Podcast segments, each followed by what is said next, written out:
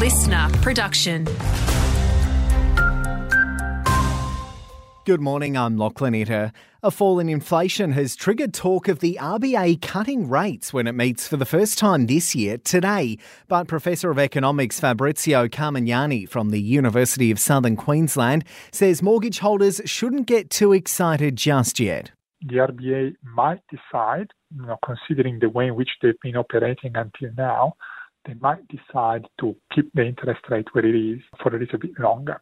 Another so called reckless renewables rally kicks off the first sitting day in Canberra, with local landholders and politicians voicing their concerns about green energy projects. Michelle Landry says companies are tearing down trees and knocking the tops off mountains in the pursuit of net zero. As the cost of living debate continues, the Capricornia MP also claims changes to stage three tax cuts will cause harm for our region's high income workers, particularly miners. It's costing him a lot. He's away from his family. So there are people still hurting that are making better money. So I think that we probably should have let that go through. And the Rockhampton rail yards could become the hot spot to hang out. A draft master plan for the roundhouse has been released, showing the building divided into seven bays, which would house markets, workshops, playgrounds, dining options, and more.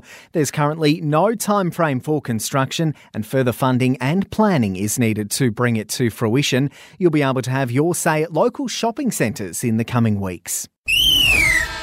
In local sport, they say she's arguably the number one female rugby league player in the world, and now Tamika Upton is returning to CQ. The local product will boot up for the Capras this season alongside Newcastle Knights teammates Jesse and Hannah Southwell. The three of them are some of the biggest names in the NRLW and have helped their side to grand final wins for the last two seasons.